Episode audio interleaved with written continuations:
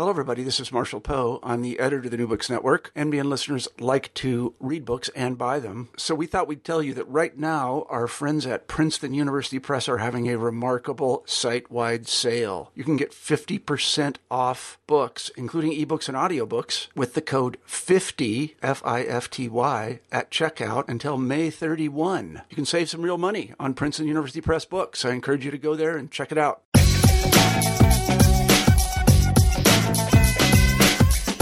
Hello and welcome to the New Books Network for New Books in Law. I'm Shivana Musa and I'll be your host today, speaking to Professor Sean Murphy on his new book, Litigating War Mass Civil Injury and the Eritrea Ethiopia Claims Commission. Dealing with a commission that was formed in the aftermath of the two year conflict between Eritrea and Ethiopia in 98 to 2000, this book goes to the heart and intricacies of the establishment, procedures, and jurisprudence of this extraordinary commission. Pursuant to the Algiers Agreement, the Commission was, through binding arbitration, given the not so easy task of deciding on claims for loss, damage, or injury by one government against the other, and by nationals of one party against the government of the other, with issues not simply conflict related, but also on more broader questions of international humanitarian law and international law violations. This book is certainly a comprehensive study on the Eritrea Ethiopia Commission, to say the least, and deals with crucial issues of the Commission's life that, despite their importance, have been sorely overlooked by previous literature.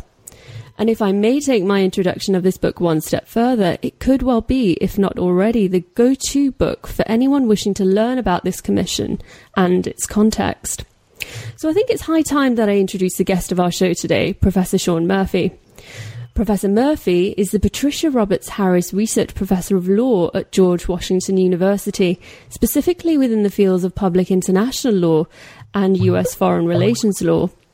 He's also a member of the United Nations International Law Commission and before his current post at George Washington University was legal counselor at the US Embassy in The Hague. His career has seen him represent both the US government and several other countries in many matters before various international courts, such as the ICJ and ICTY. And in addition, he has written and published extensively on topics relating to international law. Professor Murphy, thank you for agreeing to talk about your new book with us here at the New Books Network. Well, thank you very much, Shavana. It's a great pleasure to uh, to be with you and I would be remiss if I didn't note that there is also two co-authors to the book, uh, Won Kidane and Tom Snider, who also were uh, instrumental in pulling together the uh, the analysis that we're providing in the book. Precisely, I was I was just about to get to that actually, because my next question, um, I, I've briefly outlined some aspects of your very fruitful career, but of course you collaborated um, on with Won Kidane and Thomas Snider, as you've just said. So, so the natural course of action here would be for me to ask how exactly this book came about um, in relation to, to your career and also uh, just the, the lead up to it. Well, as you indicated, uh, I have uh, represented uh, governments uh, in various international courts and tribunals over the past 20, 25 years or so.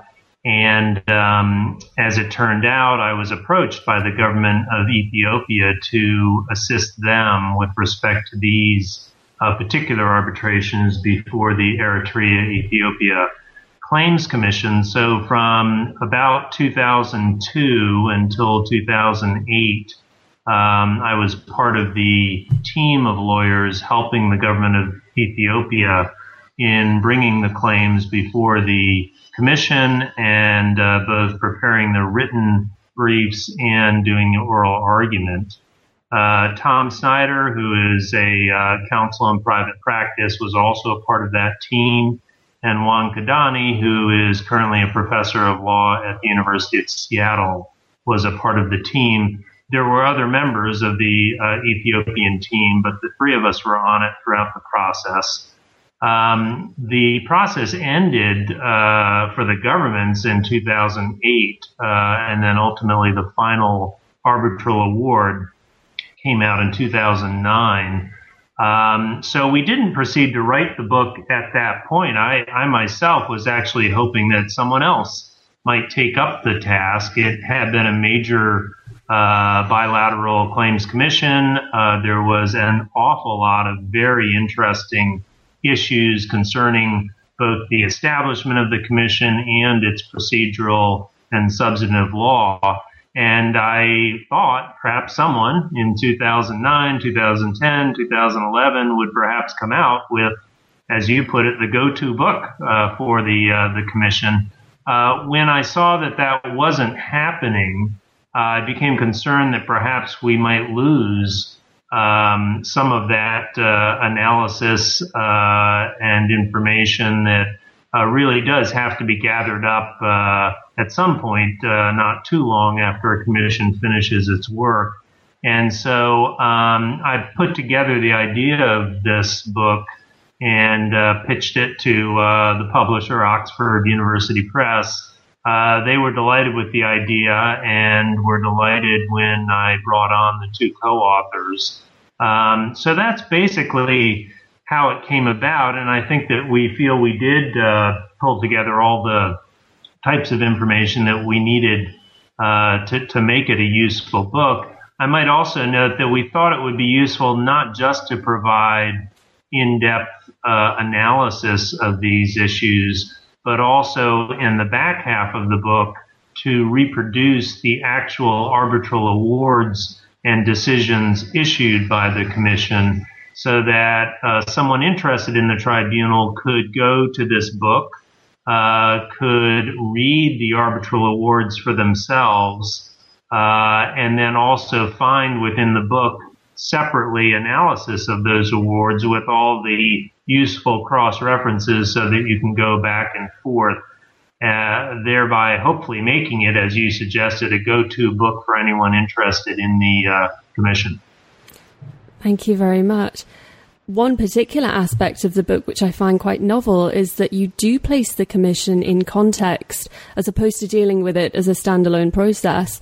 Um, in that case, could you briefly outline the background of the war and what exactly led to the establishment of the commission and what you sort of state as the post war relationship, so to speak? Well, the war began in 1998 and went through uh, the summer of 2000, ultimately leading to a peace agreement in December of 2000. Uh, it started as what many thought would be just a frontier conflict uh, scenario where uh, maybe just some troops were moving across the border and there was uh, minimal localized uh, engagement.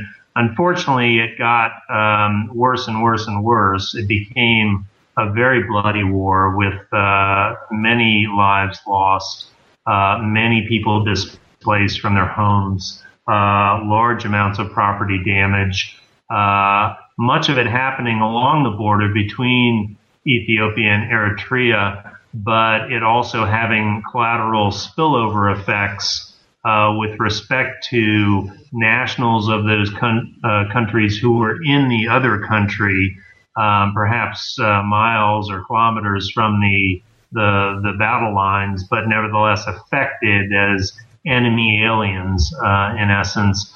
Uh, lots of property um, possessed by one side uh, that was owned by the persons or the government of the other side. Uh, ultimately, significant aerial uh, bombardments took place, um, sanctions being imposed that blocked uh, the ability of properties to move across borders, um, persons being detained in uh, civilian internment, uh, large numbers of military personnel taken as prisoners of war. Um, and therefore, for about uh, you know two years, you had a very serious, uh, high-level armed conflict that concerned not just the two parties, but African states in the region and the African Union as a whole, uh, and ultimately the Security Council as well, which did not take any specific action to uh, address the situation, but did express its concern about it and call for the parties to uh, to stand down and return to their uh, positions and situation as of May 1998 when the conflict broke out. So a very serious, uh, large-scale armed conflict. Very unfortunate that it uh, took place, uh, but ultimately one that was um, ended in the summer of 2000 with a cessation of hostilities agreement and then brought to a definitive conclusion in December of 2000 with the final peace agreement. Okay, thank you very much. In particular, what I want to know is is was the commission the only option? Were other options considered when thinking about ways to uh, deal with loss and injury? Yeah, I would say that um, there were. I'm, I'm, hedging a little bit here because I was not involved in the um, negotiations that led to that final peace agreement. I, I came in to the process uh, after the agreement was completed. Uh, my impression is that uh, it was a, a complex negotiation um, that uh, the two sides uh, each had their positions as to what it is they felt uh, they needed to bring about a definitive uh, peace agreement. Uh, it's not publicly known whether both sides uh, wanted a claims commission, um, but presumably at least one, if not both, of the governments sought the commission because it did become Article 5 of the uh, peace agreement. Um, certainly, uh, there were uh, prior types of ways that governments had resolved armed conflict uh, and dealt with situations relating to claims. And no doubt the two governments were thinking about those options when they uh, were drafting the final peace agreement um, I think probably many are aware of the way wars can be ended without any attention to claim settlement processes. So one option is to simply say, um, we know that damage has been done, but it's either too hard or too politically um, problematic for us to try to address claims. Uh, when you have a large scale war, there's typically large scale harm that occurs. And consequently, if you do go down the claims path, it may mean very substantial findings regarding compensation. And so, uh, you know, you're taking on a lot, a lot if you decide that is the path you want to pursue. So one option is simply not to do it at all and leave the matter to something else, some other way of of addressing the matter um, that doesn't relate to a interstate claim settlement uh, process. A different option is to try to quantify whatever you think the damage is, and at the time of the peace agreement, write it in to the agreement that one side or the other side owes X million dollars or euros, and uh, and leave it at that. The problem with that option is it does require you to actually quantify at a fairly early stage what you think the claims uh, should be valued at, and that often is going to be uh, quite problematic. So then you might start thinking about something like a claims commission or possibly uh, an existing forum uh, such as the International Court of Justice. Uh, in principle, there's no reason why you couldn't take a matter such as this before a court like the ICJ um, I think probably the downside of doing that is that the ICJ is not well structured to handle a mass claims process. Um, it tends to operate more in a uh, process where it's looking at specific violations and it's going deep into the, the facts and circumstances of a, a particular uh, uh, violation of a particular treaty or uh, something of that sort. Here you had uh, thousands um, of individualized claims that if you litigated them out one by one, it would take uh, years, if not decades. And so using some kind of process that could be more expedited, that could handle mass claims in a manner that would uh, be rougher justice, but nevertheless acceptable in terms of the standards of prior uh, claims uh, commissions uh, was no doubt an attractive option. And so that is what the two countries ultimately decided to do, uh, set up a bilateral claims commission that de novo would be created and would um, uh, find a way to redress these uh, uh, numerous and various types of, uh, of claims. Could you possibly elaborate a little bit on what kinds of issues the Commission had to deal with? What was it mandated to do? Maybe you could talk about what James Crawford mentions at the start of the book when he uh, talks about the disagreement with your approval of the Commission's decision to take jurisdiction over Ethiopia's jus ad bellum claim. I'm also thinking of other issues uh, with regard to the exclusion of issues not concerning Article 5 of the Algiers Agreement and the perhaps non deliberation of pre war and post war governmental conduct. Could you possibly go into to these issues? Absolutely. Uh, the commission was set up pursuant to the uh, December 2000 agreement, uh, and as is true with all commissions, was given a jurisdiction that was not just free ranging, uh, but was uh, limited uh, to certain things. And so basically, the commission was being asked to address claims relating to the armed conflict uh, that resulted in a loss uh, or damage uh, to either Ethiopian and Eritrean nationals or their governments. Um, when that loss or damage was the result of a violation of international law. So that you know generalized standard means that there's various things the commission could deal with and various things it could not.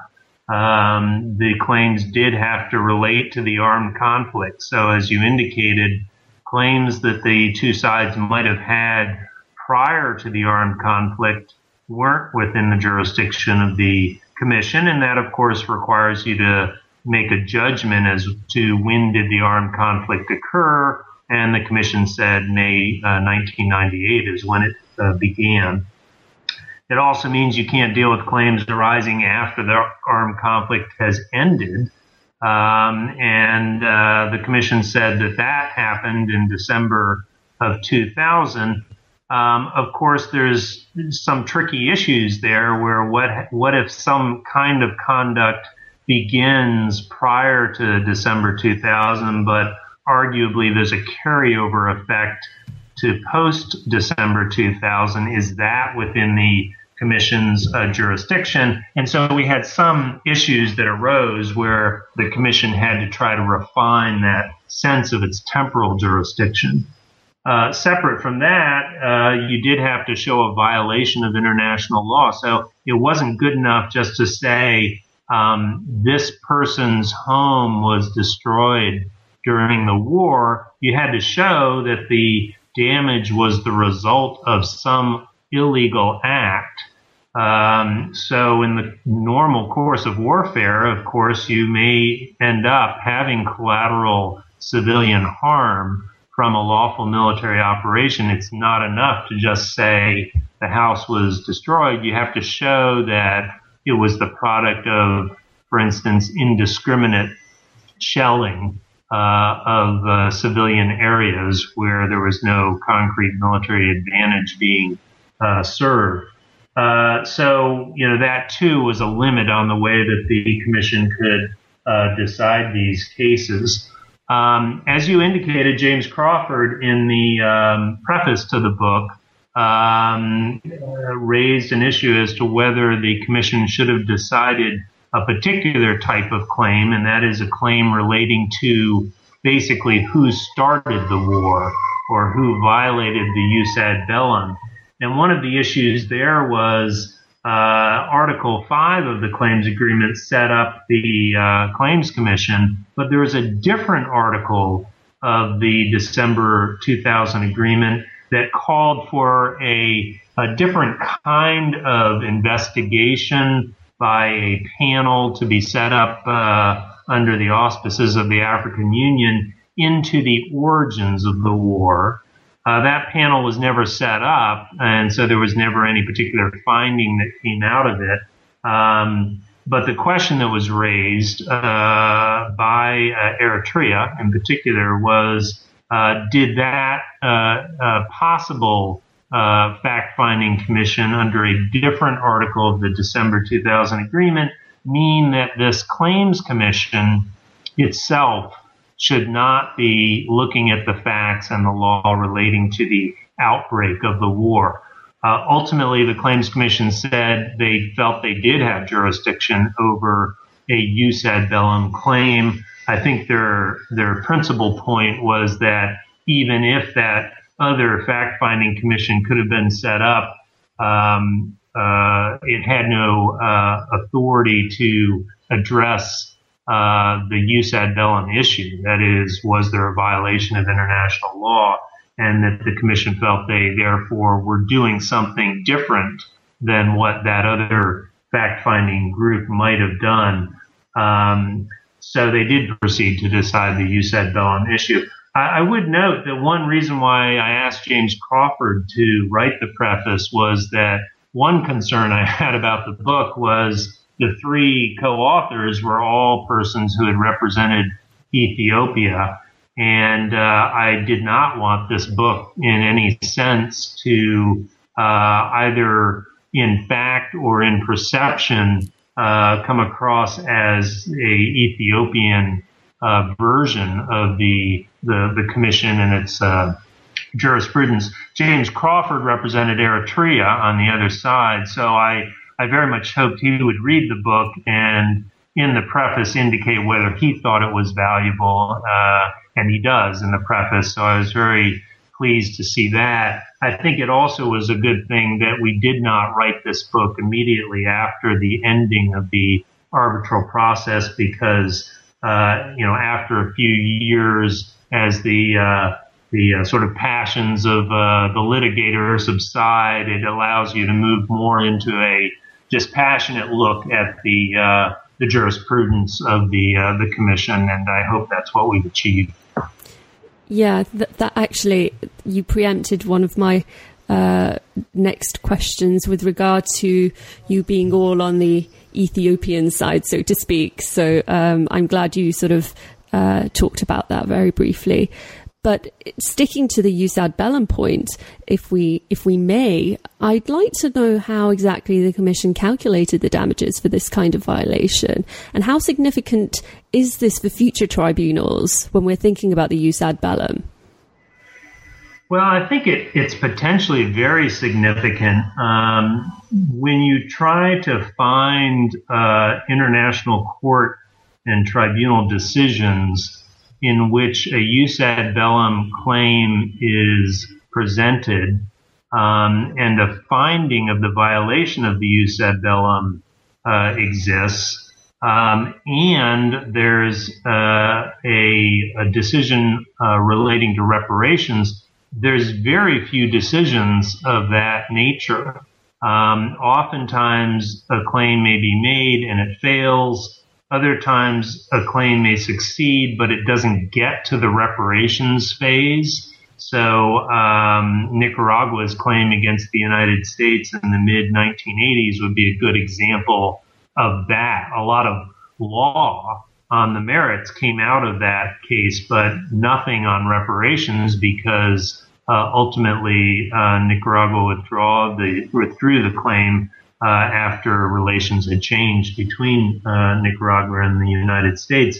So I think in this instance with the Eritrea Ethiopia Claims Commission, we have a very robust decision on the merits relating to a violation of the jus ad bellum, and then a very robust treatment of uh, the reparations that should flow from that. Uh, it's a complicated story uh, where uh, Ethiopia was pressing for wide ranging uh, damages flowing from this violation because it was in its interests to argue for that. Eritrea, the country that had been found to violate the jus ad bellum, by contrast, was trying to minimize damages, indeed, even taking a position at one point that no damages should flow from a jus ad bellum violation in this context. Uh, the commission ultimately came out somewhere in between. Uh, it did award uh, damages, it did award compensation for the violation of the jus ad bellum, but they uh, did so in the context of a proximate causation standard uh, where they attempted to limit the damages to the types of harm that flowed relatively directly from the uh, violation of the jus ad bellum. Uh, that didn't mean only damages in the first place on the border where Eritrean forces crossed over. Um, but it did mean that one looked at the sort of uh, range of military activity uh, that uh, relatively directly flowed from the first few months of the outbreak of the armed conflict and some other uh, aspects uh, that could be said to be relatively closely tied to the initial violation of the jus ad bellum. And it awarded damages for that, but not for many other things that the commission thought were too remote, too speculative, um, or not supported by clear and detailed uh, evidence connecting it to the violation of the uh, the jus ad bellum. So it's a fascinating uh, part of the book, I think, and mostly appears in chapter four uh, of the book. And I think that any future court or tribunal trying to wrestle with these same issues will will find it very instructive to look at the jurisprudence of the Eritrea Ethiopia Claims Commission on that issue. Absolutely, absolutely. I think that we could possibly talk about this jus ad bellum part of the commission endlessly, but I think right now it might be a good time to move on the, to the issue of burden of proof.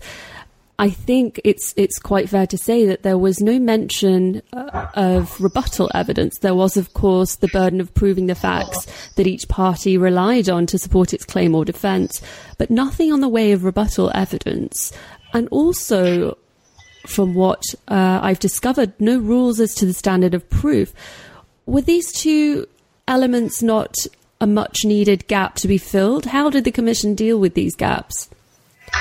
Well, we do in chapter three talk about uh, those evidentiary issues, uh, the burden of proof, the standard of proof, the types of evidence that the commission found uh, probative, and there were a wide variety of types of evidence. We had uh, witness and expert testimony directly before the commission that uh, involved questions from the uh, government that was presenting the witness, uh, cross examination by the other side, and uh, questions from the commission itself. Um, however, you know, it's limited in the amount of witness testimony you can use because it burns up a lot of time.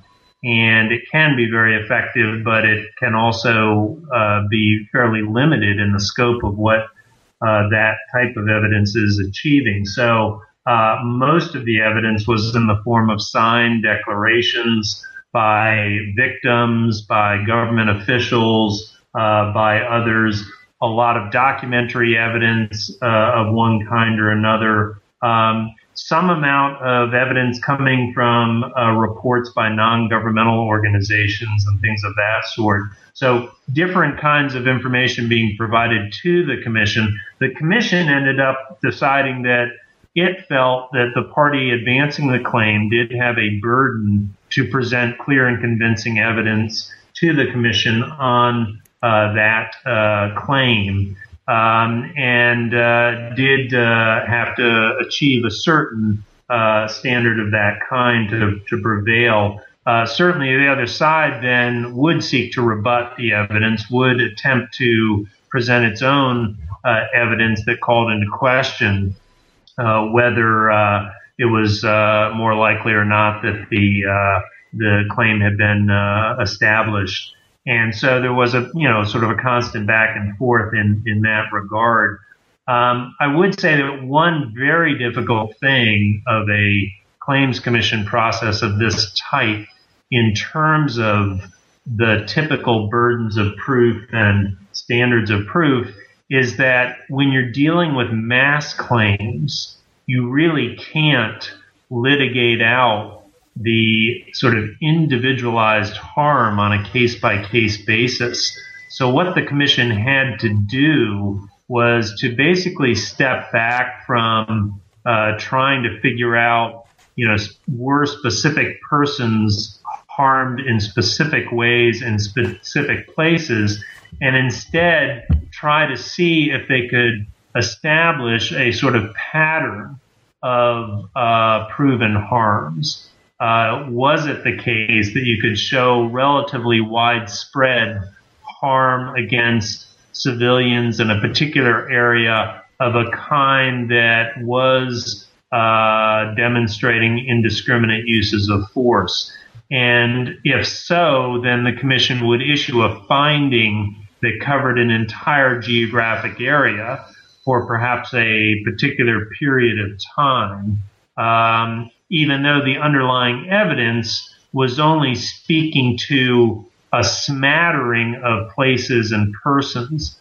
Um, so, in other words, the commission would have to extrapolate from a, a limited base of evidence a likelihood of a systematic harm occurring, and then after reaching that decision on the merits, had to move to a very complicated process in terms of compensation in doing a similar sort of rough justice approach. So I think many involved in the process felt it was unsatisfactory in many ways because, um, you know, it, it's just not a process that uh, is closely aligned with the way we would normally like to see a particular claim uh, dealt with in a uh, national court, for example. But it really is the only way to do a process of this magnitude if you want to have it done in a reasonable number of years.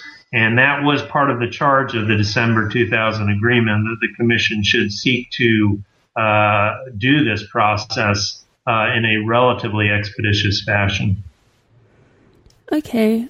And in relation to this, we have, of course, the civilians that suffered many types of abuses.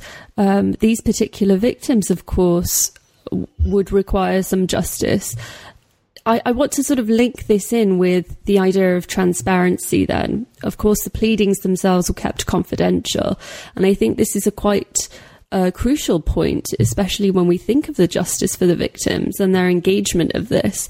So I'm I'm kind of more going on to the non-pecuniary elements such as memory, forgiveness, and truth.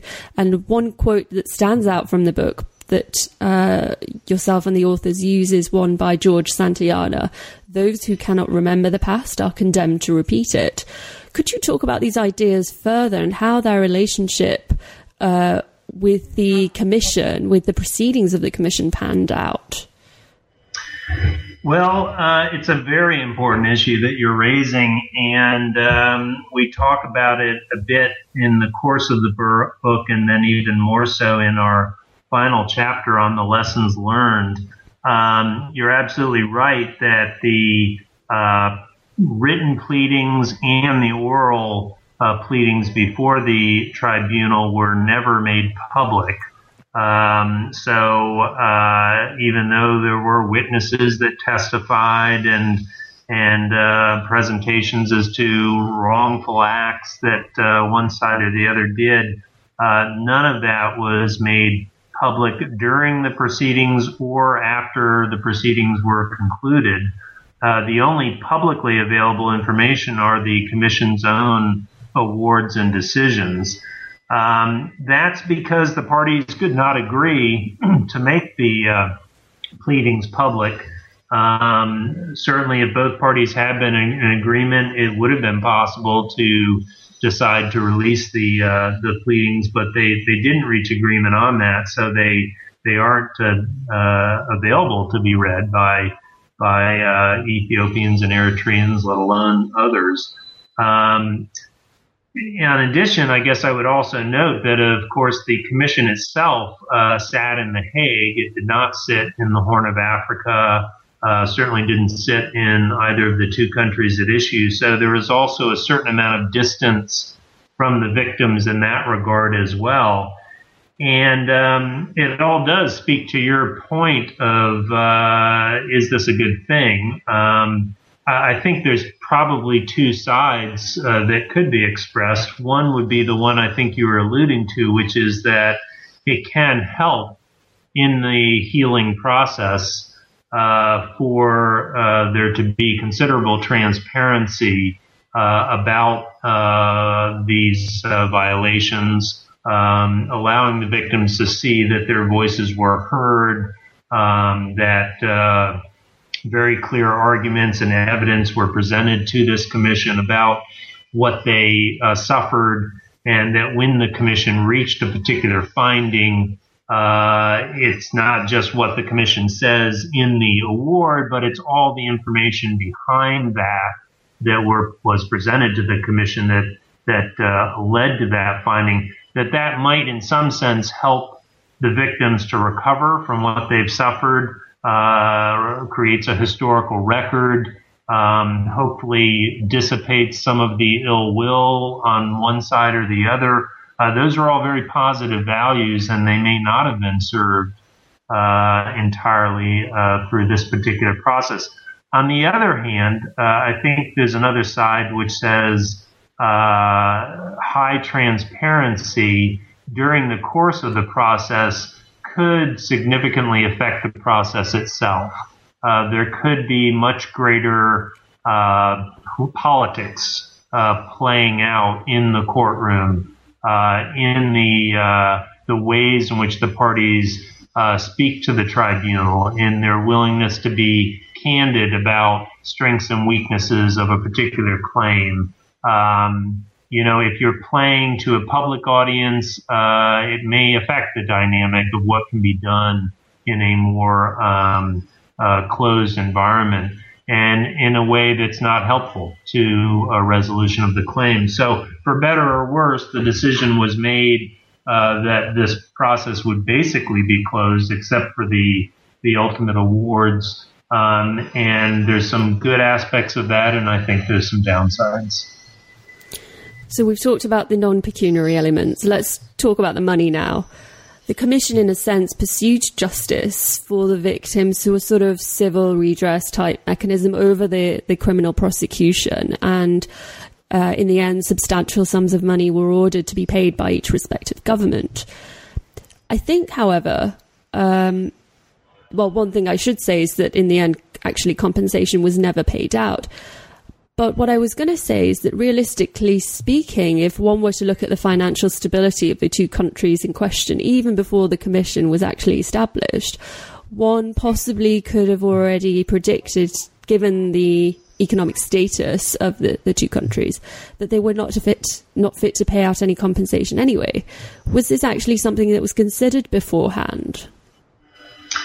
Well, since I wasn't involved in the lead up to the actual final December 2000 agreement, I don't know to what extent it was considered. If it was considered, um, nothing was done in the December 2000 agreement to address the issue. That is, there was no mechanism for funds to be set aside uh, in some kind of trust account. Uh, there was no uh, decision that you know, particular properties might be used as a means of uh, resolving claims.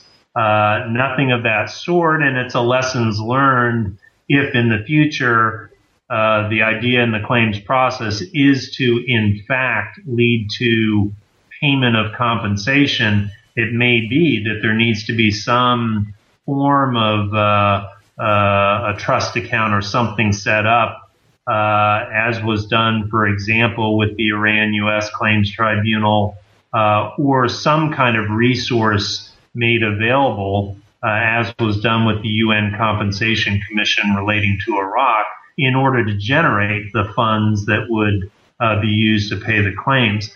I would say, though, that um, while payment of the money was uh, a, key uh, potential objective here, I tend to think of uh, this as broken down into maybe four different elements. Uh, so one element is uh, there's claims that a government advances, and the commission says to the government, uh, "No, your claim is bad. Uh, the facts are bad, or your theory about the law is bad, and therefore your claim is going to be denied." obviously, no compensation is being paid in that context, but it's a very useful finding uh, because the government thereafter is precluded from continuing to say, uh, I think I'm entitled to compensation based on the following uh, bad acts by the other side because the commission has definitively resolved that. A second category is when a government brings a claim and the commission says, you're right on the facts, you're right on the law, but we don't think actually the proper reparation is compensation. Uh, we think uh, perhaps our finding is sufficient satisfaction. Uh, we think that you haven't proven that the damages actually were so bad that they merit compensation. And so there too, uh, no requirement of paying compensation, but it definitively addresses the claim that the government uh, might have otherwise continued to rant and rave about in years to come. And I think that's a useful thing. The third category is the one you're you're raising, which is you win on the the merits, you win even on obtaining some kind of compensation, uh, but the compensation is never paid. That is what happened here. We had both sides winning uh, very substantial amounts of compensation, uh, almost uh, of a nature that they net each other out. Um, and if the two countries were able to get together and and negotiate a bilateral agreement on this, perhaps it would net out um, in some fashion, but uh, that hasn't been possible. Um, the fourth thing that, that doesn't get talked about as much is even in the absence of the commission deciding these claims, the mere existence of the commission has some very important effects. You alluded to one of them, the, the sort of recording of the history and uh, the potential for allowing uh, the victims to feel they've had some uh, level of redress. I'd like to point to one other issue that that happened, which is quite interesting, and that is um, right after the war ended, December 2000, both sides continued to hold prisoners of war. They were obligated uh, under the Geneva Conventions to repatriate those prisoners uh, expeditiously, but they didn't do so. They both felt they had reasons to hold on to the prisoners of war. And it's only in late 2002, as the uh, hearing of the commission relating to prisoners of war is about to be heard, that both sides in the fall of 2002 uh, suddenly release the prisoners of war that they're each holding. My interpretation of that is that neither side wanted to show up at the hearing arguing that the other side was violating the Third Geneva Convention while they were still back home holding uh, prisoners of the other side uh, in a manner that seemed clearly uh, impermissible under international law. So this was sort of an out of the courtroom effect of the commission, completely divorced from compensation, but nevertheless an enormously important thing, certainly for the persons who were being held uh, at that time. And so I do think that while compensation hasn't actually been paid, we, we do want to look at the broader potential ramifications of a process of this type because I think it does extend beyond just the payment of money. Yes, of course. And I think throughout this interview, what you've also alluded is its general development to international law as a whole. And perhaps if you could delve into that a little bit more, what then, generally speaking, in addition to the things that you've mentioned, has it contributed to international law? Well, when you stop and think about it, most of the litigation and decisions we're seeing these days in the context of armed conflict are all coming out of the international criminal tribunals. Um, we have the International Criminal Court. We have the ad hoc tribunals for Rwanda and Yugoslavia. We have several sort of hybrid tribunals, Sierra Leone, Cambodia, and so on, uh, generating important jurisprudence that's speaking about the Geneva Conventions, the Hague Regulations, uh, Protocol 1, and so on.